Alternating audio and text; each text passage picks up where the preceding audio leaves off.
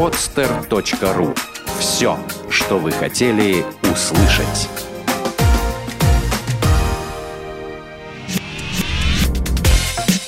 Тренировочный день. От мечты к цели. Авторская программа Виктора Маркина. Здравствуйте, друзья! Меня зовут Виктор Маркин, вы слушаете новый выпуск программы «Тренировочный день». Сегодня у нас в гостях главный редактор и генеральный директор издательства «МАН, Иванов и Фербер» Михаил Иванов. Привет, Михаил. Привет, Виктор. Сегодня мы решили поговорить не только о спорте в жизни Михаила, но и о бизнесе. И мы попробуем найти связь между спортом и бизнесом. И выясним, а есть ли эта связь вообще. Соответственно, Миш, у меня первый вопрос к тебе. Почему ты решил заняться именно таким видом бизнеса? Почему книги, почему свое издательство? Ну, это произошло довольно давно, много лет назад, уже 8. И просто так сложилось, что я и мой партнер Михаил Фербер, мы написали книжку на ту тему, которая была нам близка. Это было руководство по маркетингу профессиональный вслух. Потом мы перевели около шести книжек. И много книжек советовали издательствам. Это просто любовь. И когда мы поняли, что в целом мы можем сделать самостоятельно издательства, мы поняли, что на рынке не существует таких издательств, которые бы полностью закрывало наши потребности. И как в одной нашей книге товарищ сказал, часы там, где чешется.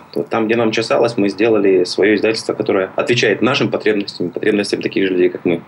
То есть я правильно тебя понял, что ты сначала начал ну, возможно, это было твое ремесло в начале, а потом ты из своего ремесла, ты переводил книги, ты сделал свой бизнес или как? Нет, нет это была не, не, совершенно не основная моя профессия, это была моя страсть. То есть мне хотелось искренне поделиться рядом книг, и я в свободное от своей основной работы время переводил их. Вот я и мой коллега Михаил Фербер. И вот эти книжки, шесть книжек мы перевели так вместе. Одну написали. И потом мы много книжек рекомендовали, не переводя их сами. То есть все, все из-за любви, не из-за денег. Угу. Я правильно понимаю, что у вас есть книги на тему бизнеса и на тему спорта? Почему вы выбрали именно эти направления? Ну, у нас на самом деле сейчас значительно больше тем разных есть, но основная наша тема действительно бизнес. То есть все три э, основателя издательства, мы все пришли из бизнеса, мы не имели отношения к книжному изданию. И поэтому те темы, которые нам были близки и интересны, мы с них начали. А спорт он точно так же пришел, потому что несколько лет назад я начал заниматься триатлоном и столкнулся с тем, что книжек э, не методологических, не мотивационных, они были, но их было очень немного. И мы решили заполнить этот пробел. В целом, любая, любой портфель любого издателя отражает, по сути, его вкусы его вкусы, предпочтения. И вот у нас сменилось, сменились немножко вкусы, предпочтения и увлечения. И стали, мы стали издавать э, в том числе книги спортивные. То есть сначала ты пришел в триатлон, начал заниматься спортом, а потом у тебя изменилось немножко ну, направление, ты стал э, больше внимания уделять спортивной тематике в книгах, правильно? Я думаю, что на сегодняшний день мы самый большой издатель книжек о спорте в России о любительском спорте, о любительском циклическом спорте в России. Вот. И э, но это не основной наш портфель. То есть мы в год, в этом году мы издадим 220 новинок. Это из них, может быть, штук, наверное, 7, это только, только книжки о спорте. То есть процент небольшой. Но в целом, действительно, как только я начал сам заниматься спортом, мы стали издавать книжки о спорте. Хорошо, расскажи тогда, как ты начал заниматься триатлоном, как ты попал в этот вид спорта, вообще с чего все началось? Ну, мне кажется, что когда человек к чему-то готов, к нему и приходят люди, обстоятельства и все остальное. Я закончил бизнес-школу, я учился в Испании на программе Global Executive MBA. И это было три года назад. А, мы свели переговоры с Олегом Тиньковым об издании его книжки. Мы не договорились об издании его книжки, но у нас сложились хорошие отношения. И когда вышла его книжка, он прислал экземпляр книжки с э, дарственной надписью. Я начал ее читать, и он как раз рассказывал про своего товарища Алексея Панферова, который увлекается триатлоном и очень много тренируется, и такой очень спортивный. Мне стало интересно, я попросил Олега познакомить нас. Он нас познакомил, и буквально на следующий день мы пошли пообедали. И Алексей Панферов так увлекательно рассказывал про триатлон, тренировки.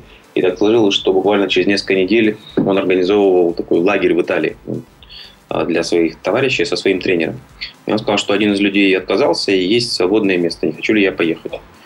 Я сказал, что ну, мне это было интересно. Я в скоростном режиме купил велосипед, у меня никогда не было спортивного велосипеда. Поехал в Италию и вот с тех пор начал заниматься. Ты упомянул книжку Тинькова. А что это за книжка?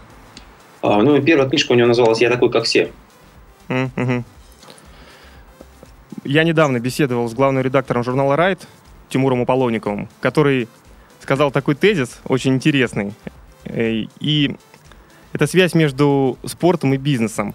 Он сказал, что в российской действительности, в российских реалиях укоренилось такое мнение о бизнесмене, как о человеке, который сигары, толстый, знаешь, там, любит выпить, э, ворочает там, миллионами, миллиардами, но никак не связан со спортом. То есть, как ты считаешь, вот ты занимаешься спортом, причем э, очень много участвуешь в таких серьезных соревнованиях э, на выносливость, как Ironman, занимаешься бизнесом очень успешно. Как ты считаешь, есть ли связь между спортом и бизнесом? Зачем тебе заниматься спортом, если у тебя издательство? Ну, пожалуйста, занимайся только бизнесом. Зачем еще спортом тратить свое время, причем достаточно много времени вот, на спорт? Я думаю, что это вещи очень связаны. Если ты развиваешь только интеллектуальную составляющую, не, не развивая свою физическую составляющую, то ты как как телега на двух колесах, она долго не едет. Наверняка есть исключения, эти люди, которые только думают и никак не развивают свое тело.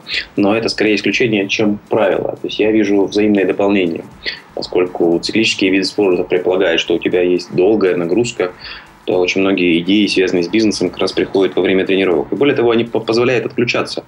Обычный типичный бизнесмен сейчас это человек, который 24-7 все время на связи. Он проверяет телефон, когда даже еще не проснулся и не сходил в туалет, он проверяет почту, он ждет звонки, и это не позволяет ему сфокусироваться, то есть нету такого важного времени на размышления. Когда ты тренируешься, когда ты плывешь в бассейне, либо ты едешь на велосипеде, у тебя нет телефона.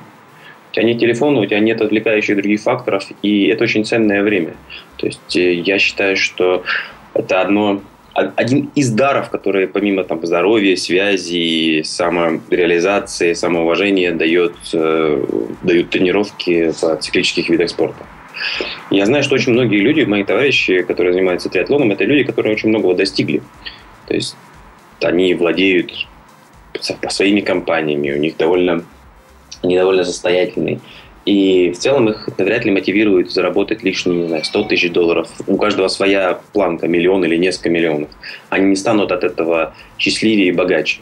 Но когда ты финишируешь на больших соревнованиях, это то, что ты не купишь ни за какие другие деньги. То есть это преодоление, это самоуважение. И для них это вызов. Вот, поэтому мне кажется, что очень многие людей, людей из бизнеса ищут как раз этот вызов немножко э, отходя от бизнеса, и это, в принципе, для бизнеса в целом положительно. Я могу сказать так, что с три года, которые я занимаюсь э, триатлоном, с, мои доходы только росли, доходы, доходы моей компании только росли. Я не знаю, связано ли это напрямую или нет, но я несколько раз разговаривал с товарищами, которые тоже занимаются триатлоном, у них похожая ситуация. Несмотря на то, что они могут меньше времени проводить э, в операционном управлении в компании, э, это положительно влияет на их бизнес. Миша, это золотые слова. Вот все, что ты сейчас сказал, я просто обеими руками за, за это. И, ребята, послушайтесь и прислушайтесь к тому, что сказал Михаил. Это очень важно. И действительно есть определенная связь между спортом и бизнесом. Миш, давай сейчас перейдем э, к твоим дистанциям.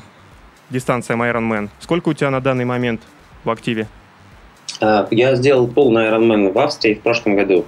И в этом году у меня родился второй ребенок, и мы же с супругой договорились, что мы, я не буду делать длинную дистанцию в этом году, поскольку э, нагрузка, связанная с детьми, она все-таки ну, значимо более важна и для меня, по крайней мере, более ценна, на, особенно первые годы жизни ребенка. И поэтому я в этом году ограничился, я пробежал две половинки, полу, сделал два полуайронмена, я сделал один, наверное, полумарафон и один марафон. И на следующей неделе я еду в Киев на полумарафон. То есть я снизил объем тренировок до, наверное, 10-12 часов в неделю в среднем. То есть есть пиковые недели, есть недели, в которых ты более э, ну, больше, как бы, больше у тебя отдыха. Так что в этом году я сделал всего две половинки, а в целом я сделал полный Ironman в прошлом году, четыре половинки в прошлом, ну, или позапрошлом году, ну, какое-то количество еще других стартов. Кстати, опять ты сейчас сказал о времени, сколько ты времени уделял тренировкам. То есть э, ты снизил объем до 10 часов. Э, максимально у тебя какой был объем тренировок для подготовки к Ironman? Ну, я думаю, что порядка 20. Но это мы все ведем, ведем речь еще о чистом времени. Потому что, ну, то есть то время, когда ты бежишь, э, плывешь или едешь, потому что если посчитать грязное время, пока ты доберешься до бассейна, или пока ты, не знаю, после этого, после тренировки помоешься, скачаешь результаты в, в своего гармина в программу, то есть это можно практически на полтора умножать. Но чистого тренировочного времени, я думаю, что в пике, ну, может быть, 22 часа, 20-22 часа. Класс, здорово. И это говорит человек, который занимается бизнесом и при этом уделяет порядка 20 часов, даже больше занятий спортом. Это просто отличный и яркий пример. Миша, а у тебя был какой-то бэкграунд э, в плане спорта? Э, ты в детстве занимался чем-нибудь? Ну, в детстве мы так, все по чуть-чуть занимались. Я никогда не занимался, у меня не было никаких разрядов, никаким, даже детских, ни под каким видом спорта. Вот. Я, наверное, всю жизнь, мне нравилось, ну, может, не всю жизнь, лет с 15 я бегал. То есть я там 2-3 раза в неделю бегал просто для здоровья.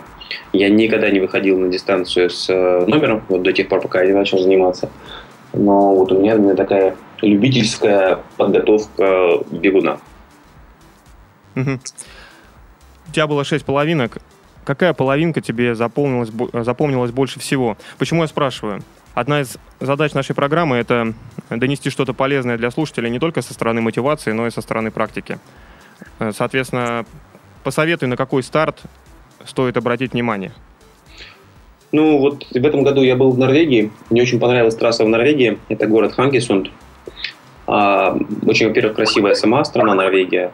Потом там ну, довольно комфортное плавание, комфортный велосипед и интересный бег. И еще особенно мне запомнилось это, потому что там был Дэйв Скотт. Дэйв Скотт – это легенда, который выиграл 6 раз финал Ironman на Гавайях. Он до сих пор в очень хорошей форме. Он живет в Америке в Болдере, он тренирует, проводит лагеря. И он в этом году выступал на этой половинке.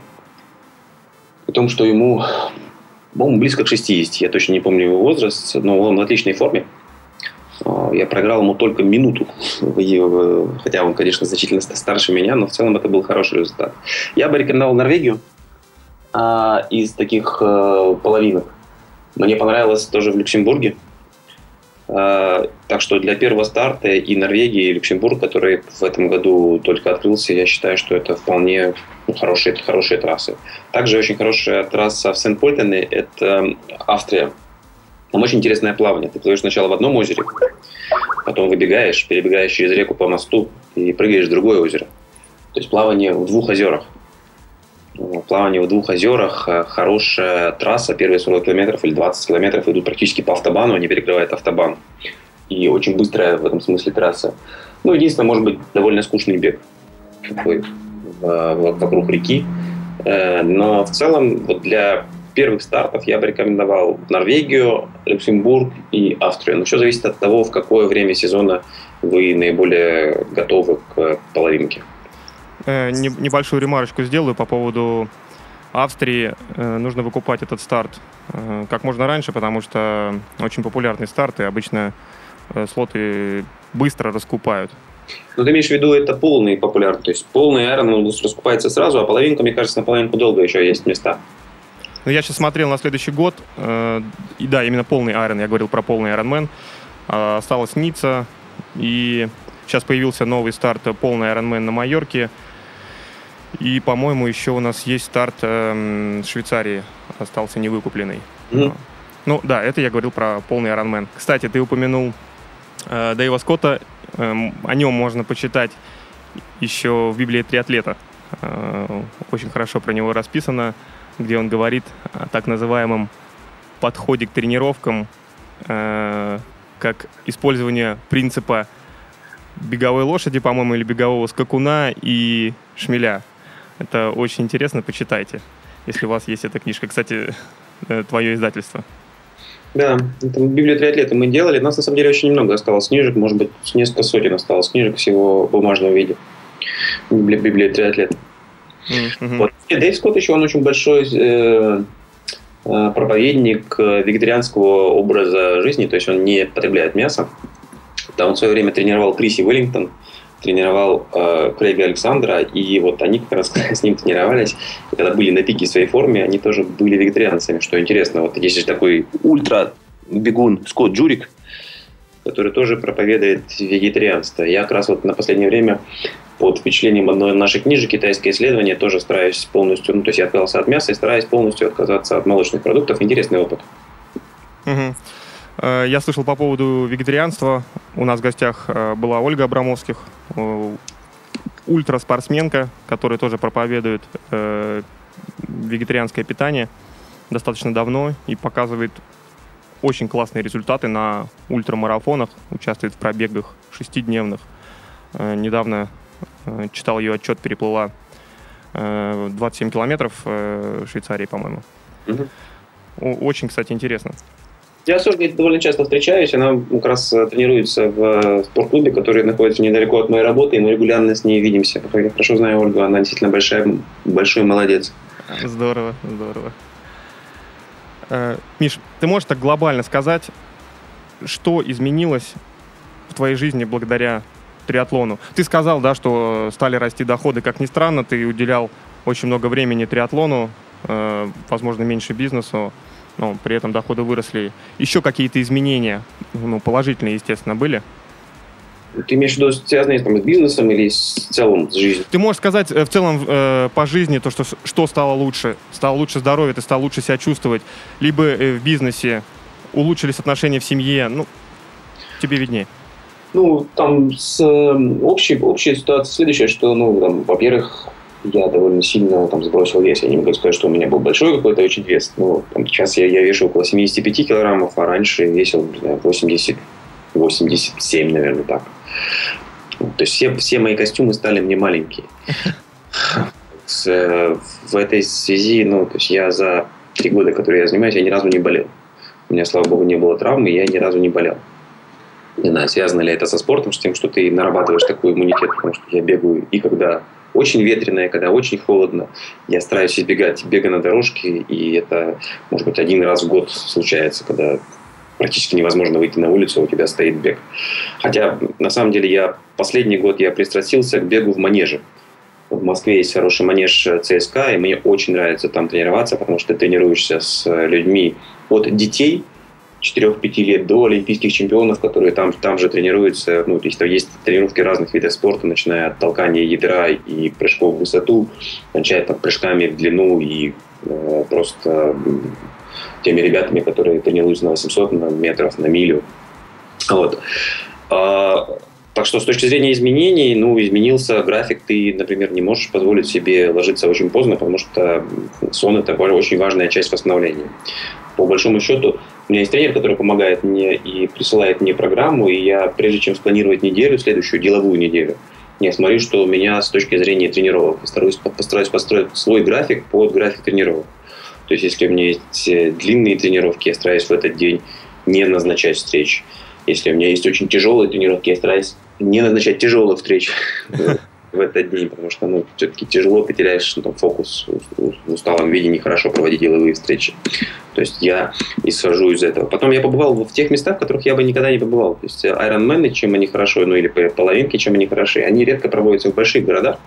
Потому что большие города не очень приспособлены для, и, ну, и не очень ждут встреч с большим количеством атлетов, которые на самом деле вносят сумятицу в жизнь города. Поэтому чаще всего они производят, происходят в таких небольших городах, которых иначе, как вот на Ironman, ты бы никогда просто и не приехал. Вот. И большое количество путешествий, они практически все связаны так или иначе с э, либо соревнованиями, либо, либо с э, тренировками. Вот. И получается, что ты видишь очень красивые места. Потом мне очень нравятся те люди, которые занимаются триатлоном. То есть мой круг общения и круг тех людей, которых я считаю своими друзьями, он, друзьями, он очень сильно пополнился. Потому что, по сути, все те люди, которые занимаются таким видом спорта, они необычные. И даже если ты нельзя сказать, что там все мои друзья. То есть есть многие товарищи, с которыми я отношусь с уважением, с большим, и которые занимаются триатлоном, которых я бы никогда не встретил, если бы я не занимался триатлоном. То есть тот круг общения, который создается за счет занятия триатлоном, при том, что это индивидуальный вид спорта, он несопоставим, наверное, сейчас по качеству ну, ни с каким другим видом, видом, видом спорта. Потому что в целом очень необычные люди приходят. Миш, ты упомянул э, сейчас про онлайн-тренинг. Ты сказал, что тебе тренер высылает программу. Э, не все люди знают, что это такое. Кстати, ты с каким тренером работаешь? Ну, я сейчас работаю тренером из Голландии. Угу. Практически с первого своего дня, когда я начал тренироваться, я понял, что тренер это правильно, потому что он позволяет в определенный сжатый период времени, ну, то есть у тебя есть сколько часов ты, ты можешь тренироваться, условно, 10 или 20 часов в неделю, построить программу правильно и правильно э, ну, подстраиваться под твой организм, под твои тренировки. Плюс это некий такой внешний мотиватор, когда ты обещаешь тренеру, что ты сделаешь, что должен сделать. Вот. И я начал работать первые два года, я работал с Дэвидом Борденом, это очень хороший тренер, мой товарищ из Соединенных Штатов. Я очень большим уважением к нему отношусь. Но после того, как у меня родился ребенок, у меня стало меньше времени, и мне, я стал чуть более опытным, мне потребовалось меньше внимания со стороны тренера, и я сейчас тренируюсь с тренером из Голландии. Это тренер, который тренирует сборную Голландии по триатлону на длинной дистанции. У него есть несколько профессиональных атлетов, которые он тренирует. Один из них Бас, который сейчас был в, в Коне. К сожалению, буквально за несколько часов до старта у Баса умер отец, и он сошел с дистанции, то есть он не стал делать все. И Ивона Ван Хейкен, она была четвертой в коне. То есть у него есть как профессиональные атлеты, так и любители. Э, работа с тренером строится ну, следующим образом. Сначала мы планируем сезон, и исходя из того, какие гонки в сезоне являются ключевыми гонками, гонками класса из этого ну, строится модель периодизации. То есть ты выводишься на пик формы именно к этой гонке. Ты не можешь весь, весь сезон быть на пике формы. Вот. Соответственно, каждую неделю мне присылает программу, что я должен делать э, каждый конкретный день. То есть, если это плавание, то какие интервалы, с каким восстановлением, если это бег, то же самое. И после каждой тренировки я закачиваю результаты этой тренировки в программную, ну, в, в, в систему, которая называется Training Peaks. И так у меня за три года накапливается, ну, сейчас у меня есть за три года данные, что, когда я делал, какие у меня были результаты. Очень объективная программа. Вот. И э, важно, что вопрос тренировок, он стал глобальным. То есть в России есть хорошие ребята, которые занимаются уведением атлетов онлайн, и ты совершенно не, нет необходимости быть рядом с тренером, поскольку современные девайсы, которые, которые считывают твою скорость, сердечный ритм, не знаю, то по, по какому треку ты бежишь, это вверх, вниз, мощность твоего велосипеда, они могут сказать тренеру больше о тебе, если бы он тебя просто видел. Миш, э, кстати, по поводу онлайн-тренинга, ну и вообще, в принципе, работы с тренером, э, Виктор Земский э, в интервью программе Just 3 сказал о том, что он реально себе разгрузил голову. То есть изначально он тренировался сам, потом он себе взял тренера по бегу, и mm-hmm. тренер дает ему задание, он говорит, я не думаю, я прихожу, вижу то, что мне нужно выполнить сегодня, и работаю по этому плану. Да, иногда мне бывает тяжело, но тренер меня мотивирует. То есть вот как ты только что сказал о том, что тебе нужно э, загрузить в тренинг Pix э, свои результаты, чтобы тренер посмотрел, то это дополнительная мотивация.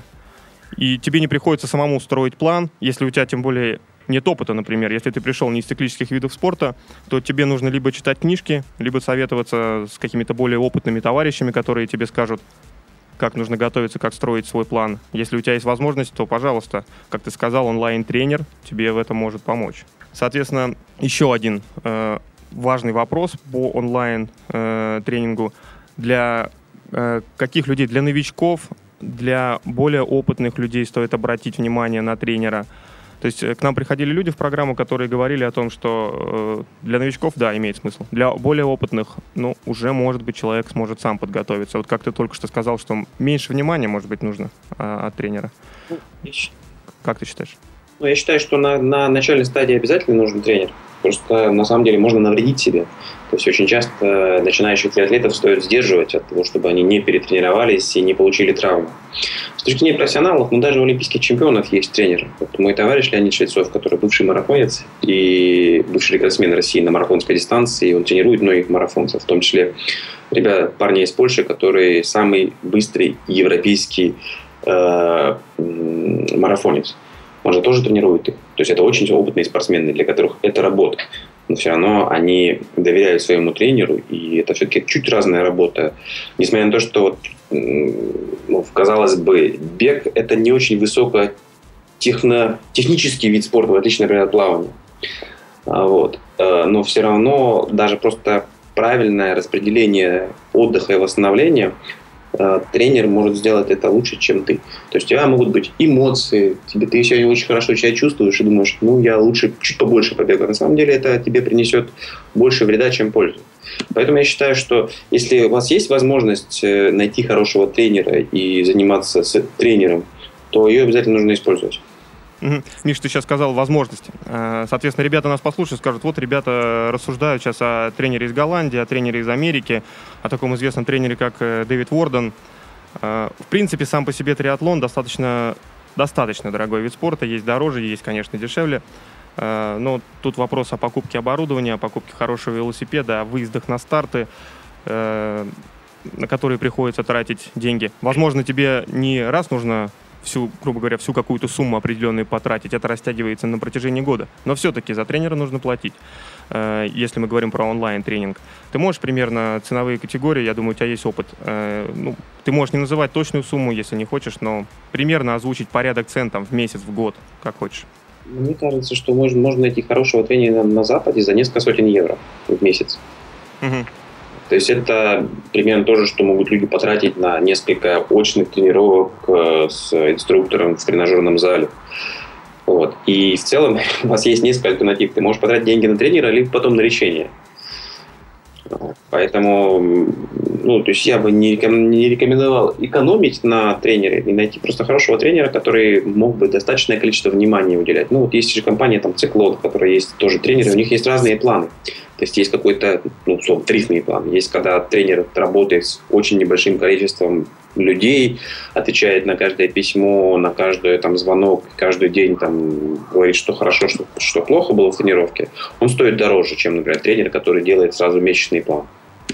То есть это, ну, я уверен, что можно найти для себя какую-то комбинацию э, тех того сервиса, который ты получаешь, теми деньгами, которые ты можешь на это потратить. Но в итоге мне кажется, что ты потратишь больше денег на там, лечение, либо неправильное оборудование. Потому что тренер, помимо всего прочего, например, он тоже подсказывает, какое оборудование лучше, да, на какие гонки лучше э, там, заявиться. Ну, то есть это большая очень экспертиза. То есть человек, который этим зарабатывает себе на жизнь, в том числе работая с профессионалами, но ты можешь много лет набивать себе эти шишки, а он уже это сделал. Очень, очень грамотные вещи э, ты сейчас говоришь. И еще один момент с тренером у вас я думаю, можно говорить о гарантированном результате с тренером. Соответственно, если вы нашли хорошего специалиста и тренируетесь с ним, то и выполняете его предписания, то вы можете рассчитывать на какой-то результат. Если вы тренируетесь одни, если у вас хватает опыта, да, э, вы можете не расстроиться потом, получив э, какой-то результат, который вас не устроит то здесь нужно четко понимать э, вот эту вот разницу. Либо вы будете готовиться сами, как сказал Михаил, вы можете получить травму, вы можете не достичь того результата, который вы хотите, либо при выборе определенной программы по соотношению там, цена-качество, э, исходя из ваших возможностей, вы можете взять себе, себе тренера, даже, может быть, не на полный цикл подготовки, а на какую-то часть, чтобы с чего-то начать. И это реальный совет, попробуйте. Ну, я бы еще сказал, что в России довольно уникальная ситуация, в смысле того, что вот спортсмены, бывшие высокопрофессиональные спортсмены, они же, уходя из спорта, у них не было особого ну, выбора, что им делать. А сейчас подросла эта категория спортсменов-любителей, которые готовы ну, сплотить за тренировки. И сейчас есть уникальная возможность тренироваться, я не знаю, с Леонидом Швецовым. Это там тренер, человек, который дважды участвовал в, на Олимпиадах на марафоне из России. Там можно тренироваться с Алексеем Соколовым, который тоже в Петербурге живет. Очень сильный, сильный, сильный марафонец. Такой ситуации нет на Западе, потому что у них это более раннее, ну, то есть раньше развивалось, и такие, в такого высокого уровня атлеты, они тренируют ну, только каких-то избранных людей. А сейчас у вас есть возможность с очень высокого уровня бывшими профессиональными спортсменами или тренерами сейчас тренироваться. То есть такой ситуации нет в, другой, ну, в других странах. Угу, угу. Миш, давай сейчас затронем э, тему подготовки в меж, межсезонье, тему подготовки в зале, потому что наступила, наступила осень, скоро зима, и реально ну, тяжелее тренироваться будет, во всяком случае, в российских условиях, э, когда уже ну, реально на улице будет холодно, э, мокро, бегать в дождь, не все хотят. Соответственно, это тренировки на станке, на велосипеде, тренировки в зале. Что ты можешь сказать по поводу э, тренировок в, э, в помещении, тренировок э, в межсезонье? Да, я себе обязательно про это расскажу. Еще один дополнение к предыдущему вопросу про предсказуемость. Интересно, мой тренер Дэвид Ворден говорил, что Триатлон – это не футбол, это в футболе ты можешь забить один гол и всей командой встать в защиту и выиграть. Триатлон очень предсказуемый вид спорта, по крайней мере, триатлон на длинную дистанцию. То есть он перед каждой гонкой, э, в которой мы готовились, он давал время, которое ну, до плюс-минус нескольких процентов совпадало с тем временем, которое было финальным. Потому что если тренер с тобой работает, он понимает, какая, какую ты мощность выдаешь на велосипеде, как ты можешь бежать после того, как ты выдаешь эту мощность, как ты плывешь. То есть это очень математически предсказуем твой результат. И, ну, если не случилось чего-нибудь страшного, типа падения на велосипеде или прокола камеры или каких-нибудь страшных судорог. То есть если этого нету, то если вы делаете ту работу, которую говорит вам тренер, тренер скажет, на какое время или вы, вы пробежите. Пробежите, проедете, ну, или сделаете полный триатлон. Mm-hmm. Классно, хорошо, что ты об этом сказал, это, это действительно интересно. А теперь вопрос э, межсезонью. Ну, межсезонье, на самом деле, чемпионы, как говорится, делается в межсезонье, а не в самый пиковый период. То есть я снижаю количество часов, которые я тренируюсь в межсезонье, но при этом у меня впервые сейчас вот межсезонье с новым тренером, с э, моим Уида из Голландии, и он чуть по-другому строит программу, в отличие от Дэвида. Дэвид делал в межсезонье больше объемных, длинных тренировок в спокойном темпе. А, у меня все равно сейчас даже в межсезонье продолжается интервальная работа. И э, я настаиваю, то есть это моя, моя, моя личная вера в том, что работа в зале должна продолжаться ну, да, и в межсезонье, и в сезон. И в целом я стараюсь так, чтобы у меня было две тренировки в тренажерном зале в неделю, ну, плюс ко всем, ко всем, остальным, ко всем остальным тренировкам. А, безусловно, зимой то есть я работаю на станке, на велостанке. И мой велостанок мой большой друг, враг. Под ним есть большой коврик, который позволяет тому поту, который образуется, не портить пол. Вот. И э, ну, то есть велосипед это станок. Я не очень люблю велотрек, у нас многие ребята ездят на велотрек, но на велотреке сложно э, проецировать там подъемы. И, на мой взгляд, ездить по кругу, в котором ну, чуть меньше 400 метров, это не менее занудно, чем сидеть на станке. На станке ты хоть можешь там телевизор посмотреть, а, mm а, а на манеже, манеже ты ездишь только вот одну, одну, одни и те же 350 метров. Вот. И я для себя открыл э, беговой манеж в прошлом году. Мне очень нравится работать в беговом манеже, потому что там можно делать скоростную работу, когда на, на улице скользко, холодно, и ты точно не сможешь сделать такую работу. Ну и плюс я эмоционально там очень сильно заряжаюсь. Вот.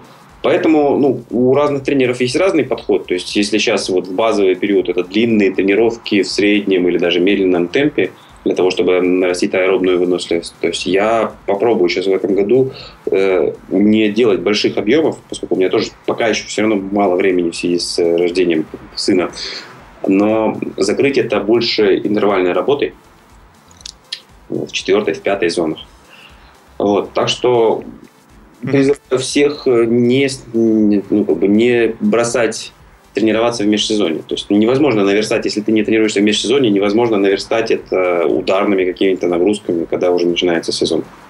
Ты правильно сказал, то, что не стоит бросать работу в межсезонье, потому что э, подготовка к Ironman это, это большой айсберг, часть которого скрыта под водой. И как раз вы закладываете ваш успех, ваш результат на гонке вот этой работой, которая черновая, которую не видно, и работа в зале. Кстати, ты сказал о двух тренировках э, в тренажерном зале. Расскажи, какие упражнения полезно делать для именно э, специализации к триатлону? Ну, есть определенный сет упражнений, который очень хорошо описан в Библии триатлета. То есть э, это работа с платформой, либо приседания, это выправление колена, не знаю, как сказать, с, с весом. Это я сейчас добавляю упражнение, то, что называется на core strength. Это планочки разного рода. Вот, то есть это определенный тип упражнений, ну, то есть тот, который именно подходит для триатлона. То есть там, например, руки не так важны, важны, например, плечи, но для, и для плавания, и спина. А в целом руки у триатлет, триатлетов, они не очень сильные, не очень сильные, не очень массивные. Вот. И я делаю, ну, три года практически я делаю примерно один и тот же комплекс упражнений, ну, с некоторыми вариациями, чтобы все-таки давать стресс э, телу. И по нагрузкам и по количеству подходов тоже все зависит от того, в какой в какой, в какой фазе сезона вы, вы сейчас находитесь. То есть вот э, я призываю всех посмотреть Библию триатлета, либо там на сайте Манона Ферби, там, по просто можно бесплатно скачать этот комплекс упражнений на, на странице книжки и использовать их.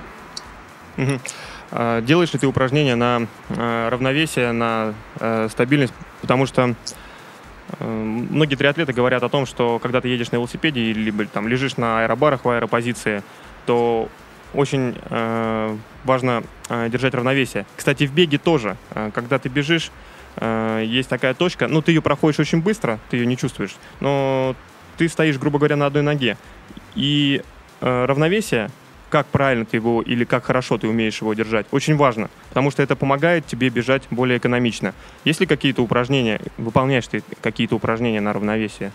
Ну, я делаю планки, что называется в планке, они как раз стабилизируют вот мышцы кора и позволяют держать равновесие. Это очень хорошее упражнение. Его можно делать дома, не обязательно ходить в тренажерный зал.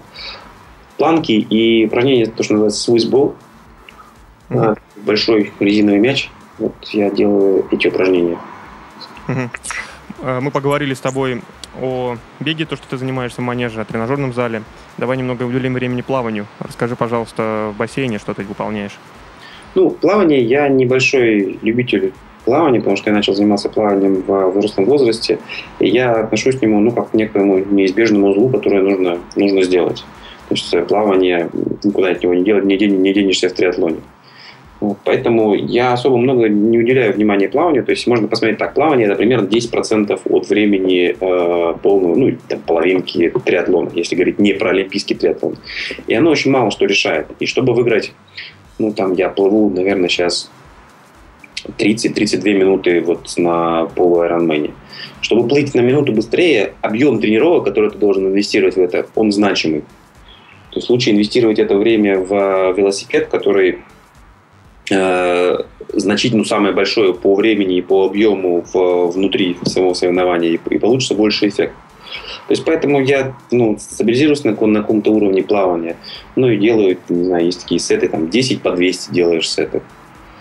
Вот, либо лесенки делаешь, там 200, 400, 800, тысяч mm-hmm. назад. 800, 600, 400, 200. Но я говорю, что я к плаванию в целом отношусь как к некому такому неизбежному, неизбежной части, которая мне не очень нравится, потому что плавание, оно же, когда ты тренируешься, оно же довольно, довольно занудное. То есть, когда ты бежишь, ты видишь, что вокруг тебя происходит. Видишь, видишь, что вокруг тебя происходит. А в бассейне, ну, ты видишь шашечки, которые внизу, ну, делаешь, когда повороты, видишь стенку. Да, это, это очень грамотно то, что ты сказал, потому что для тех людей, которые плаванием не занимались, которые не профессиональные пловцы, достаточно стабилизироваться э, на одном уровне каком-то, ну, как, как у тебя, например, да, там, там 30 чем-то минут, ну, вот, и делать упор на, например, на велосипед или на бег, э, который составляет именно большую часть дистанции на котором можно отыграть. Ну, что, что из того, если ты проиграешь одну минуту на плавании там, или там, две минуты, ну даже пускай 10 на велосипеде, если у тебя хороший уровень, то ты можешь эти минуты отыграть. Так что с этим я полностью согласен. Так как мы сегодня выбрали нашу тему, это и бизнес, и спорт, и триатлон, то давай поговорим о твоих планах на будущее, о твоих планах в бизнесе. Э, расскажи, что, э, что ты планируешь. Ну, у нас очень интересное развитие. То есть мы всегда занимались тем, что издавали деловую литературу. Это была наша основная часть бизнеса. Но постепенно мы стали понимать, что у наших клиентов есть разные интересы, они не могут бесконечно читать про переговоры, саморазвитие, маркетинг. И мы начали издавать ну, сначала спортивную серию, сейчас мы делаем большой акцент на детские книжки, подарочные книжки. Ну и в целом очень интересное развитие компании. То есть сейчас компания работает 60 человек, и она уже из небольшой компании вырастает в компанию ну, чуть-чуть большую, в которой есть свои процедуры, есть э, свои регламенты, то есть она становится более структурированной компанией, в отличие от небольших компаний, которые, которые лидерские, зависят только от одного человека. Если у него хорошее настроение, все хорошо. Если плохое настроение, то компания начинает сыпаться. И в этом смысле я как-то очень горжусь тем, что у нас собрана хорошая команда, правильная структура, и даже на сложном книжном рынке, на котором есть много разных проблем, мы хорошо растем. Так что с точки зрения бизнеса, ну, я с оптимизмом смотрю вперед. Я, я уверен, что несмотря на то, что рынок тяжелый, мы будем дальше расти и расти быстрее, чем рынок. Ну, быстрее, чем лучшие даже игроки на этом рынке. Миш, я не могу э, не воспользоваться такой возможностью, э, как спросить тебя и в своих личных тоже интересах, и в интересах слушателей, которые постоянно спрашивают о книгах. Но в данном случае э, о книгах о бизнесе. У меня несколько есть твоих книг о спорте, но пока нет ни одной книги о, бизнесе, я хочу это исправить. Э, посоветуй, э, с точки зрения руководителя, с точки зрения руководителя бизнеса, э, какие книги было бы интересно почитать, на что стоит обратить внимание? Ну, наверное, универсального рецепта нет. Нужно понимать, какие вопросы сейчас беспокоят руководителя. Но для руководителя высокого уровня я бы посоветовал книжку «От хорошего к великому». Это такой автор, Джим Корренс есть. И он сделал очень большое исследование тех компаний, которые перешли ну, просто от, не, от хороших показателей к величайшим показателям. Чем замечательный еще этот автор? Ну, во-первых, он делает, э, делал подошел к написанию книжки о бизнесе так же, как ученые. То есть у него были гипотезы, которые он старался опровергнуть, э, подтвердить либо опровергнуть за счет большого количества статистики. А, это не совсем обычный подход для бизнес-книжек, потому что чаще всего говорят, ну вот в моей компании было так, поэтому правильно. Еще чем он интересен, его супруга, она выиграла в свое время Ironman Гавайях в 83 году. А потом в 84 году она была третьей. Я это довольно совершенно случайно узнал. Вот. Оказалось, что он живет в городе Болдер, где живет Дэйв Скотт, где живет Джо Фрил. И у нас были в свое время сложности. Он выпустил новую книжку «Великие по собственному выбору». И мы никак не могли на нее купить права, и нам не отвечали. И я попросил Джо Фрила, говорю, знаешь ли ты Дэйва Скотта? Он говорит, не Дэйва, знаешь ли ты Джима Коллинза?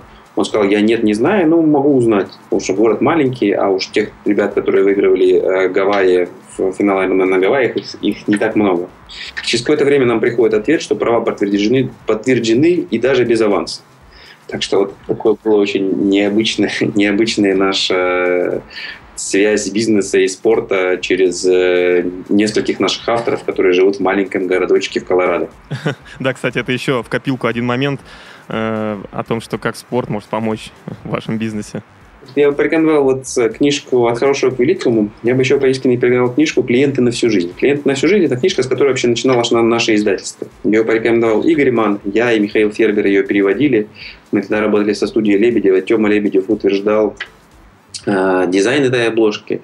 И это наша книжка номер один, наш первенец. И нам уже там 8 лет, и даже все, все эти 8 лет у этой книжки очень хорошие продажи. Она, ну, потому что она хорошо написана. Она написана э, человеком, который владелец Э, лучших автосервисов в США. То есть автосервисы плюс продажи автомобилей, такие дилерские центры. И он рассказывает о том, о его подходе, о том, что такое есть э, жизненная ценность клиентов. Но и российские компании это не понимают. На самом деле, если компания представляет себе, что там, если тот человек, который купил машину, потом отремонтировал машину, потом в течение своей жизни продал машину в трейдин и купил у них новую машину, то ценность такого клиента может быть э, ну, посчитать, и она будет не знаю, 300 тысяч долларов. И с этими клиентами надо работать. А чаще всего у нас в России такой транзакционный бизнес. Один раз продал и забыл про этого клиента. Вот. Ты не понимаешь, что может ну, сохраниться с тобой на, на всю жизнь. Вот мы стараемся в нашем издательском бизнесе так, чтобы клиенты сохранялись с нами на всю жизнь. И считаем, ну, не считаем, как для себя воспринимаем такую пожизненную ценность этого клиента.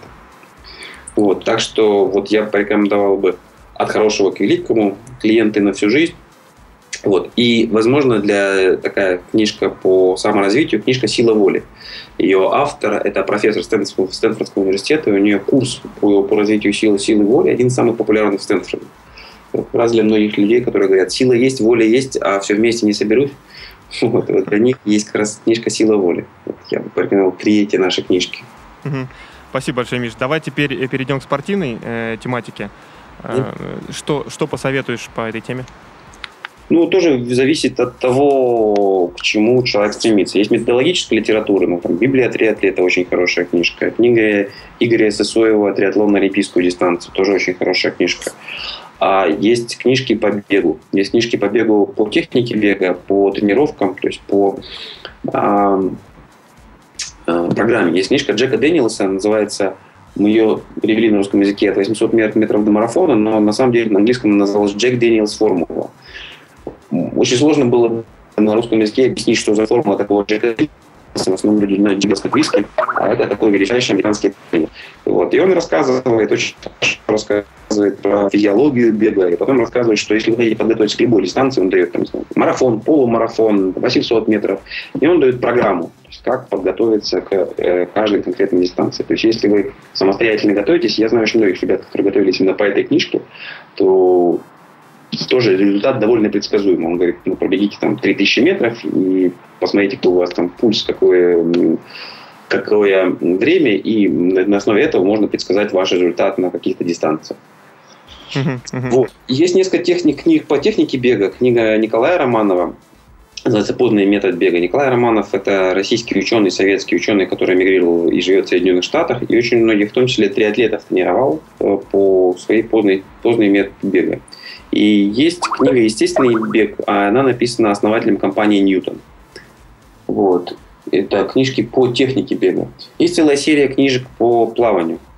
Вот. Есть у нас такая уникальная книжка, называется «Секреты быстрого плавания». Ее автор, она участвовала в трех олимпиадах, в, или в четырех олимпиадах. Наверное, в четырех олимпиадах в трех разных видах спорта. Она сначала плавала за сборную США, потом перешла в триатлон, и уже потом последнюю Олимпиаду она э, выступала в пятиборье. Вот. Интересно, она очень невысокого роста, э, Шейла Траумина, и она э, была самой низкой золотой олимпийской чемпионкой в истории плавания. Вот, казалось бы, рост ну, важный фактор. У тебя, соответственно, там, скорость выше, если посмотреть на всех современных пловцов, они очень высокие. Но вот, она доказала, что за счет правильной техники можно и преодолеть этот недостаток, такой как рост. Вот, ее техника, ее книжка полностью посвящена только одному э, правильной технике грибка.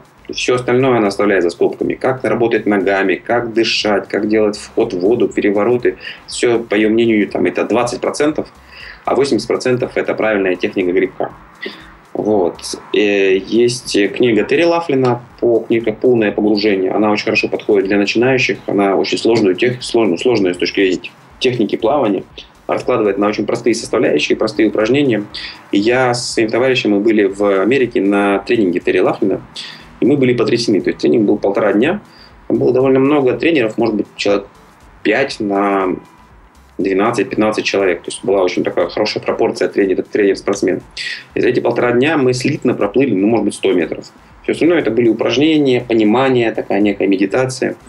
И мы просто были поражены тем, как изменилась техника или сформировалась техника тех людей, которые вообще не плавали. То есть там, нас снимали, когда мы только пришли, проплывите 50 метров, то есть и, там, съемка. И, тех, и так, как они плыли через полтора дня. То есть это было совершенно небо и земля. У нее есть некоторые свои ограничения, на мой взгляд, у техники полного погружения. Ты можешь, она, на мой взгляд, не дает тебе значимой скорости. То есть она дает очень тебе хорошую экономичность, очень быстро ей можно владеть, но если ты хочешь плыть быстро, то нужно идти дальше и нужно работать над техникой грибка. Вот. Э, по плаванию. По плаванию у нас еще несколько книжек. Ну, вот есть по, по триатлону я сказал, по бегу сказал, по плаванию сказал. Есть несколько книжек про велосипед. Есть про маунтинбайк, мастерство езды на маунтинбайке. И есть Библия велосипедиста. Это то, что касается таких методологических книжек. А у нас есть еще несколько мотивационных книжек. Это книжка Криса Маккормака «Я здесь, чтобы победить». Это один из таких очень заметных триатлетов современности. Австралиец, у него такая непростая чуть судьба была. И вторая книжка – это книжка, книжка Криси Уэллингтон «Жизнь без границ». Криси Уэллингтон, она уникальная спортсменка. Она не, не проиграла ни одного старта, в котором участвовала на длинную дистанцию. 12 раз она участвовала в, э, в стартах на длинную дистанцию. Где-то это был челлендж, где-то это был Ironman. И она выиграла все, что где участвовала включая 4, 4 чемпионата, финала чемпионата мира на Гавайях. Я могу себе представить, как сложно было ее соперницам выходить на старт с ним. Интересно, что когда я делал Ironman в Австрии, она была на этом старте, она поддерживала своего друга, и включая всех остальных триатлетов. И это было фантастически видеть ее, когда она на велодистанции сначала была, а потом на беговой дистанции было очень жарко, и ее поддержка была, мне кажется, значимой. Вот. Криси Уэллингтон, Крис Маккормак и книжка э, «Рожденный бежать». Тоже такая художественная документальная книжка, которая в свое время мне очень понравилась.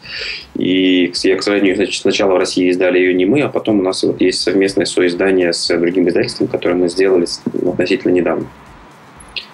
Вот из спортивных наших книжек такие книжки. Мы сейчас готовим. Две, две книжки у нас сейчас готовятся из новых, которые еще не вышли. Это книжка э, Бретты быстро хотел сказать. Она выиграла, 11 раз она выигрывала в марафон в Грете Вайц. Она 11 раз выиграла марафон в Нью-Йорке, три раза в Лондоне. Она серебряный медалист э, Олимпиады в Лос-Анджелесе. Э, книжка называется «Твой первый марафон». То есть она рассказывает, как тем людям, которые еще не бежали марафон, э, правильно подготовиться, как правильно бежать, что делать. Хорошая книжка получилась. И книжка по триатлону, книжка братьев Браунли. Это феноменальные спортсмены. На Олимпиаде они выиграли золото и бронзу. Вот, вот такие две книжки у нас сейчас в производстве. Миш, э, спасибо большое, что ты так э, подробно рассказал об этом. Ты удовлетворил, э, наверное, мне э, вопросом многих наших слушателей, которые постоянно спрашивают, а какие книжки нам почитать на тему спорта, какие книжки почитать на тему мотивации. Лично я прочитал, наверное, ну, чуть-чуть больше половины из тех книг, которые перечислил. С радостью прочитаю еще э, по спортивной теме и на тему бизнеса. Это действительно очень интересные книги, обратите, обратите на них внимание. У нас есть постоянный слушатель, слушатель Сергей, который комментирует наши подкасты и задает к подкастам вопросы. Я думаю, что вот сейчас твой ответ, э, если не полностью, то по большей части удовлетворил его вопросы по спортивной тематике, по, книг, по книгам. Кстати, ребята, э, к подкасту вы можете задавать вопросы. Э, подкаст выходит каждую среду на сайте Podster. Э, и лично, Михаил, я думаю, ты сможешь прочитать эти вопросы и ответить слушателям, которые будут интересоваться и по книгам, и по подготовке к Ironman, и ну, любые другие вопросы. Как ты считаешь, получится у тебя ответить? Да, вполне. Я с удовольствием отвечу в письменном виде. Да, да, да, конечно. Это уни- уникальная будет возможность. Э, поэтому заходите, комментируйте. Миш, э, обязательно спрошу тебя о, о твоих э, личных спортивных планах на будущее. Что бы ты хотел еще сделать? Ну, это не обязательно именно спорт, как Ironman, может быть, какие-то путешествия. Ну, у нас недавно вышла, опять же, книжка, называется «Самые сложные гонки на выносливости». Мы собрали 50 э, самых сложных гонок на выносливость на разных континентах, э, разного типа гонки. И там много из чего есть повыбирать. Но из, на следующий сезон пока у меня такие сложные личные планы, что мы собираемся делать. И пока я зарегистрировался только на одну ну, гонку, это полная Ironman в Болдере. Болдер в Америке это такая мека триатлона. Там живут очень сильные спортсмены и тренируются, приезжают спортсмены.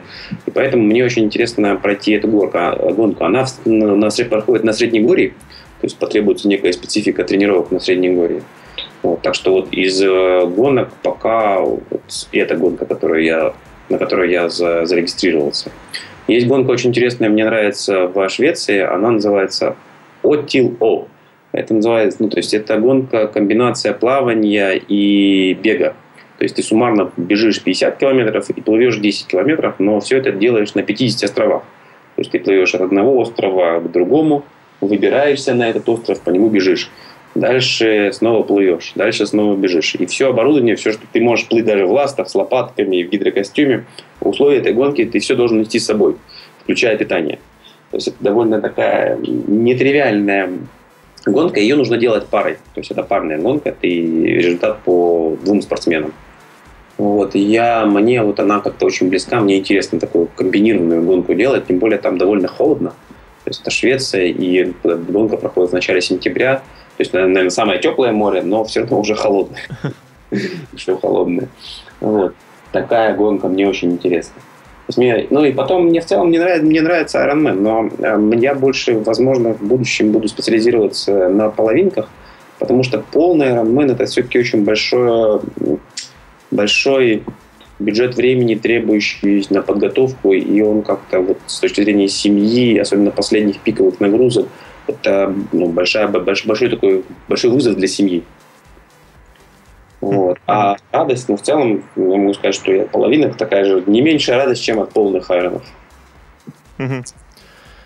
Миш, э, большое спасибо тебе за очень продуктивную и очень информативную беседу о том, что ты рассказал о книгах и дал реальные хорошие советы по онлайн-тренингу. От себя пожелаю тебе, чтобы то, что ты задумал, твои гонки, ты, конечно, исполнил, а у тебя нет возможности это не сделать, потому что ты уже озвучил это у нас. Поэтому ребята это услышали, и, возможно, кто-то тебя спросит, а как насчет твоих планов, э, а сделал ли ты эту гонку или нет. Так что желаю тебе удачи, желаю тебе удачи в бизнесе, естественно, чтобы ты радовал нас, своих читателей, э, новыми книгами, э, очень интересными книгами. Большое спасибо тебе за беседу. Да, спасибо большое. Услышимся. Я обязательно посмотрю, если будут вопросы, отвечу на них. И это была программа «Тренировочный день». И я ее ведущий Виктор Маркин. До новых встреч. Сделано на podster.ru Скачать другие выпуски подкаста вы можете на podster.ru